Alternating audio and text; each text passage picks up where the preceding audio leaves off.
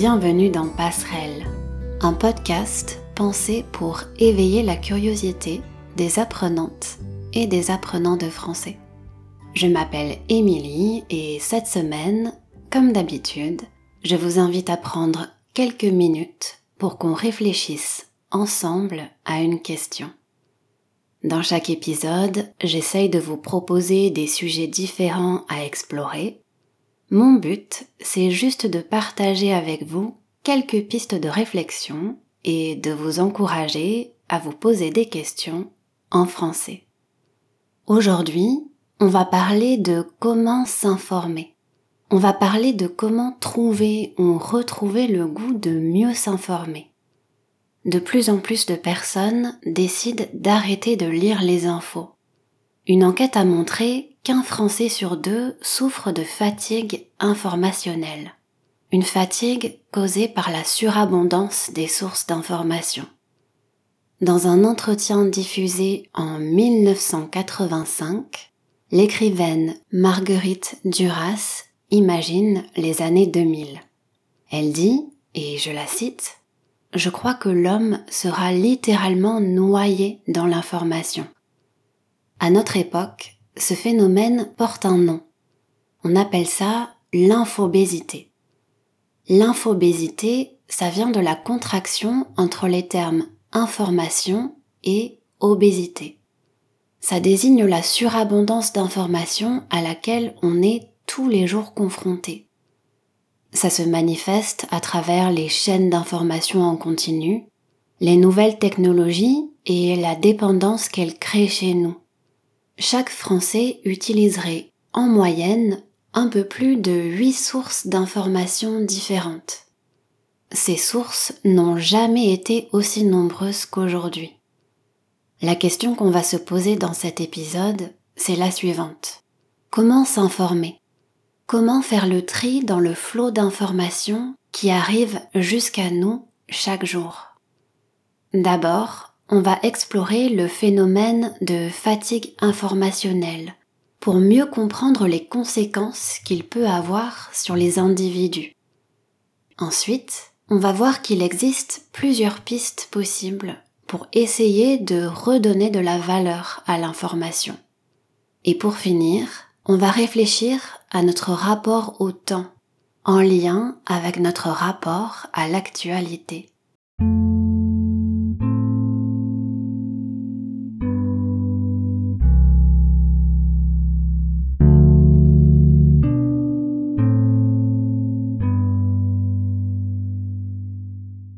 Dans un premier temps, on va donc s'intéresser à la fatigue informationnelle.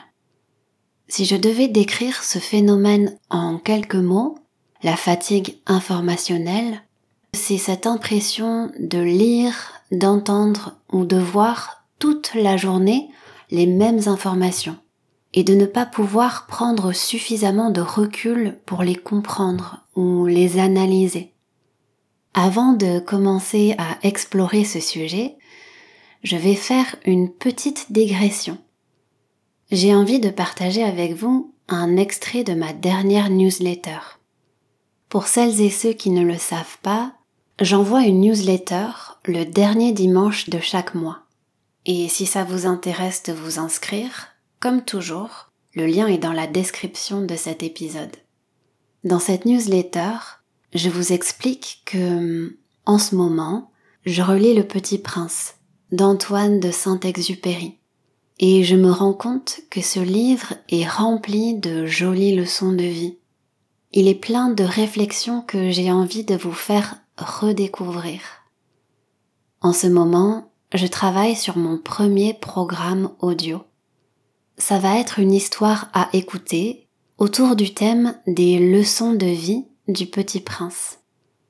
Il y aura aussi un guide avec la version écrite de l'histoire des activités pour travailler sur votre compréhension orale, des conseils pour trouver votre rythme d'apprentissage et rester motivé.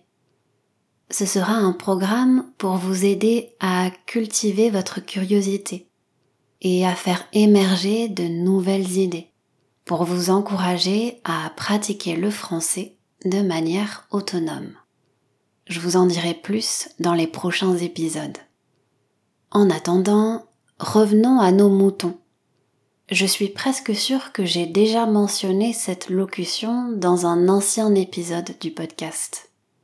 Mais puisqu'on vient de parler du petit prince, je suis obligée de la réutiliser. Revenir à ces moutons, ça veut dire revenir au sujet principal, après une digression. La fatigue informationnelle, c'est pas quelque chose de complètement nouveau. Tout à l'heure, j'ai cité Marguerite Duras, mais j'aurais aussi pu reprendre les mots du sociologue Edgar Morin. Dans les années 80, il parlait déjà de nuages informationnels. Il décrit ça comme un excès qui étouffe l'information. Quand on est soumis à un flot continu d'informations, on ne peut pas méditer, on ne peut pas prendre le recul nécessaire quand chaque jour un événement en chasse un autre. Dans cette phrase, le verbe chasser signifie remplacer. La nouveauté aujourd'hui, c'est vraiment la surabondance des canaux d'information on observe une grande volonté de partager, de commenter, de discuter l'info. Les personnes qui ont le plus envie de comprendre et de partager, d'être actives dans leur rapport à l'information, eh bien, ces personnes sont les plus fatiguées.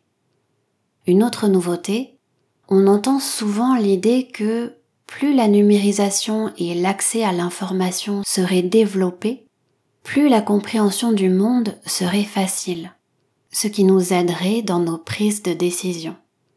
Pourtant, en réalité, c'est l'inverse qui se passe. La conséquence de l'abondance d'infos, c'est qu'on a du mal à y voir clair, à distinguer l'information importante. Et en plus de ça, on a l'impression de ne plus savoir quoi penser, de ne plus être capable de comprendre le monde. Si on s'intéresse un peu à la psychologie, chez l'être humain, deux systèmes de pensée coexistent. Le système 1, qui est le mode de réflexion émotionnelle, réactif, automatique, et le système 2, qui est celui de la réflexion en profondeur, plus lent et plus posé. Aujourd'hui, on vit dans une société de l'information. Les techniques marketing, mais aussi les médias, s'appuient sur l'expertise des neurosciences. Ils savent quel biais cognitif stimuler en nous pour déclencher une action. Ils s'adressent au système 1. Les médias ont tendance à se tourner vers ce système parce que leur objectif, c'est de capter l'attention des lecteurs, des téléspectateurs, des auditeurs. Mais il faut également solliciter le système 2, parce que c'est lui qui nous aide à digérer l'info, à la transformer en connaissance, à nous faire une opinion et prendre des décisions. En cherchant à capter l'attention, en attisant les émotions du public, attiser, ça veut dire rendre plus vif, exciter un sentiment. En se tournant vers le système 1, le risque, c'est que les médias mettent la lumière sur les extrêmes. Ça entraîne une disparition de la nuance. C'est quelque chose qui a été observé dans des études. Pour une question donnée, il y a souvent d'un côté 20% des Français très favorables et de l'autre 20% très opposés. Mais au milieu, il y a une majorité silencieuse toutes les personnes qui ne savent pas encore, qui sont plus nuancées, celles qui auraient besoin d'informations, mais qui se sentent agressées par le flot continu de l'actualité. Il y a plein de raisons qui expliquent que les gens arrêtent de s'informer. C'est souvent lié à un contexte particulier, pendant la pandémie ou une élection présidentielle par exemple, quand un fait divers occupe l'actualité ou quand le débat devient un dialogue de sourds. Un dialogue de sourds, c'est une discussion entre personnes qui ne se comprennent pas. c'est une conversation où personne n'écoute le point de vue des autres. L'information doit nous aider à penser et à prendre des décisions. Quand ce n'est plus le cas, on observe un phénomène de retrait, une envie de faire une pause. Tout ça, ça illustre les conséquences de la fatigue informationnelle. Un autre risque, c'est que les gens suspendent leur jugement. Autrement dit, qu'ils considèrent qu'ils ne sont pas capables de juger. À notre époque, de plus en plus de jeunes expriment ce sentiment. C'est quelque chose qui doit nous faire réfléchir, en fait. Il y a des questions qu'on peut se poser pour essayer de lutter contre ce découragement. Si je vous pose la question à vous, par exemple, quel est votre rapport à l'info? Est-ce que c'est un rapport addictif? Ça nous ramène à la question qu'on se pose aujourd'hui. Comment mieux s'informer? C'est peut-être quelque chose qu'il faut apprendre à l'école. Il faut apprendre aux élèves à reconnaître une source, à faire attention à leur rapport à l'info. Du côté des médias, alors que les réseaux sociaux deviennent la principale source pour s'informer, il faudrait faire un pas de côté par rapport à une course à l'audience. Il faut remettre au centre une information qui permet de réfléchir. Mais alors, comment faire le tri dans le flot d'informations qui arrivent jusqu'à nous chaque jour? Dans la deuxième partie de cet épisode, on va voir qu'il existe plusieurs pistes possibles pour essayer de redonner de la valeur à l'information. Pour lutter contre la fatigue informationnelle, contre l'effet stressant de toutes ces mauvaises nouvelles, la piste principale qui me vient à l'esprit, c'est celle du journalisme de solution. C'est un journalisme qui ne se contente pas d'expliquer ce qui ne va pas, mais qui essaye d'aller un peu au-delà, d'aller vers des solutions. Dans une approche classique, le ou la journaliste qui travaille sur un reportage se pose cinq questions quand, qui, quoi, où et comment. Avec le journalisme de solution, une sixième question s'ajoute. Qu'est-ce qui se passe maintenant? Est-ce qu'il y a des femmes, des hommes, des organisations qui se mettent en mouvement pour tâcher de résoudre un problème? Tâcher, avec un accent circonflexe sur le A, ça veut dire essayer. Une association qui s'appelle Reporters d'espoir tâche d'inspirer de nouvelles manières de penser le métier de journaliste. Aujourd'hui, ça a changé, mais quand Reporter d'espoir a fait émerger la notion de journalisme de solution, c'était en 2004, cette notion était associée à quelques idées reçues. En gros, pour certains médias, les trains qui arrivent à l'heure, ça n'intéresse personne. À cette époque, ils assimilaient cette approche à un journal de bonnes nouvelles, à des petites actions qui donnent du baume au cœur. Donner du baume au cœur, ça signifie réconforter. Je sais pas vous, mais personnellement, je vois pas trop où est le mal dans un journal des bonnes nouvelles. Une association comme Reporters d'Espoir s'intéresse à des initiatives qui apportent réellement des éléments de réponse à des problèmes qui touchent des individus et plus largement la société. L'idée n'est pas de faire du positivisme gratuit, de dire que tout va bien ou encore de nier l'existence des difficultés, mais c'est plutôt d'identifier et de médiatiser des réponses, des pistes concrètes qui contribuent à résoudre un problème. L'objectif de ce type de journalisme, c'est d'informer sur les problèmes et les solutions. Il évoque à la fois les succès et les limites des initiatives abordées, ce qui permet de développer un esprit critique, peu importe l'angle ou le sujet qui est traité.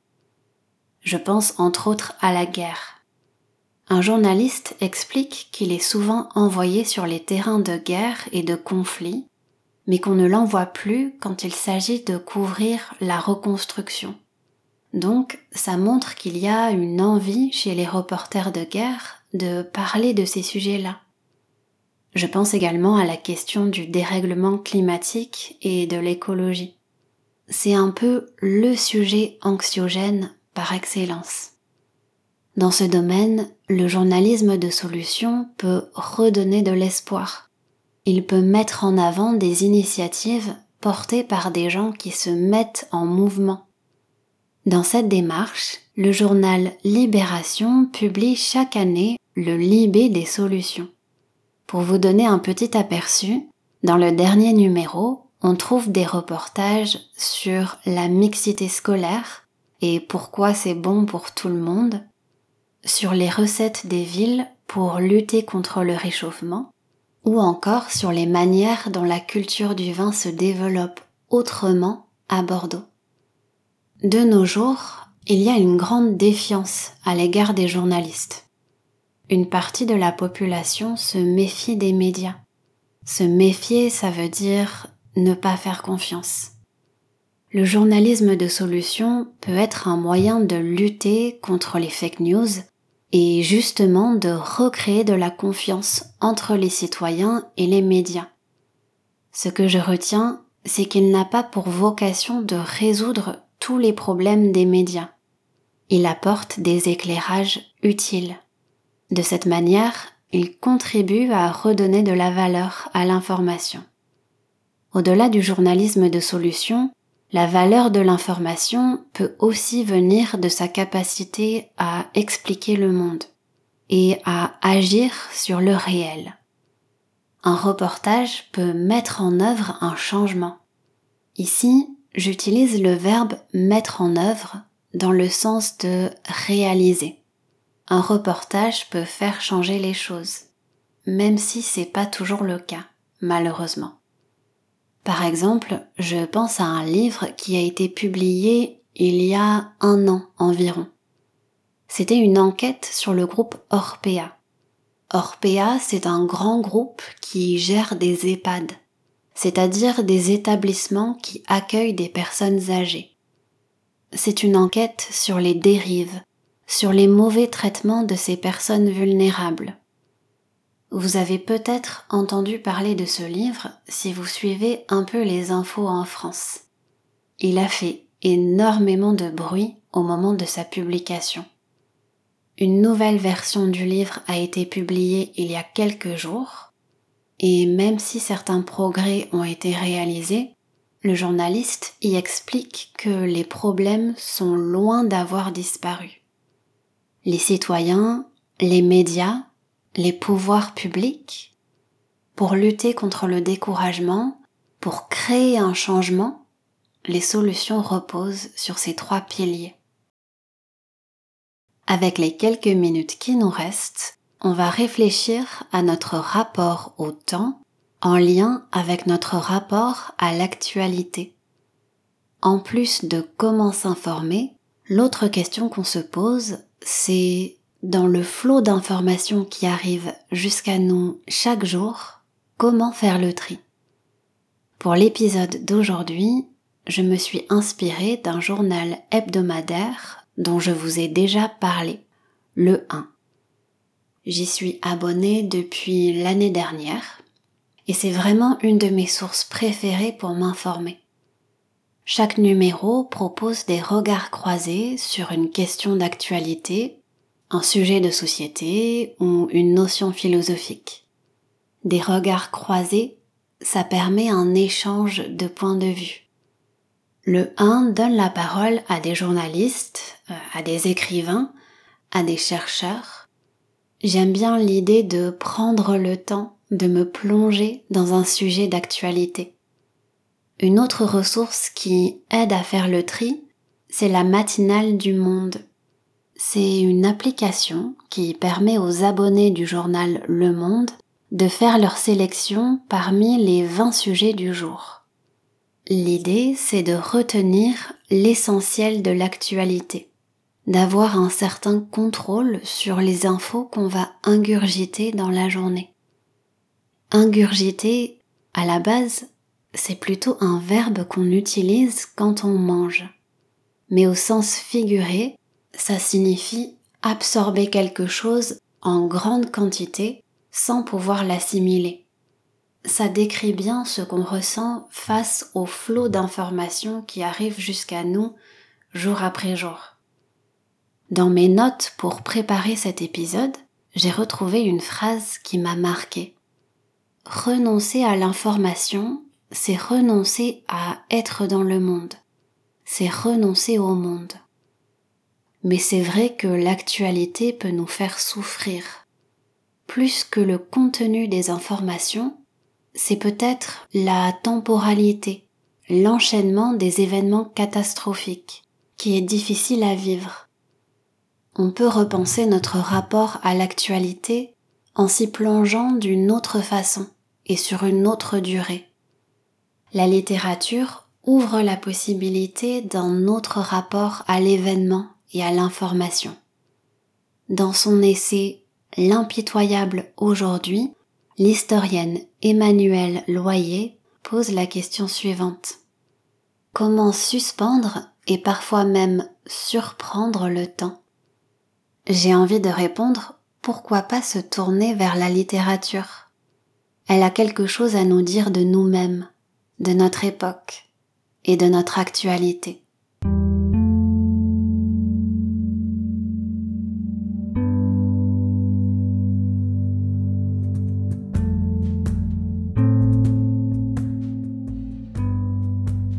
Voilà, c'est tout pour cette semaine.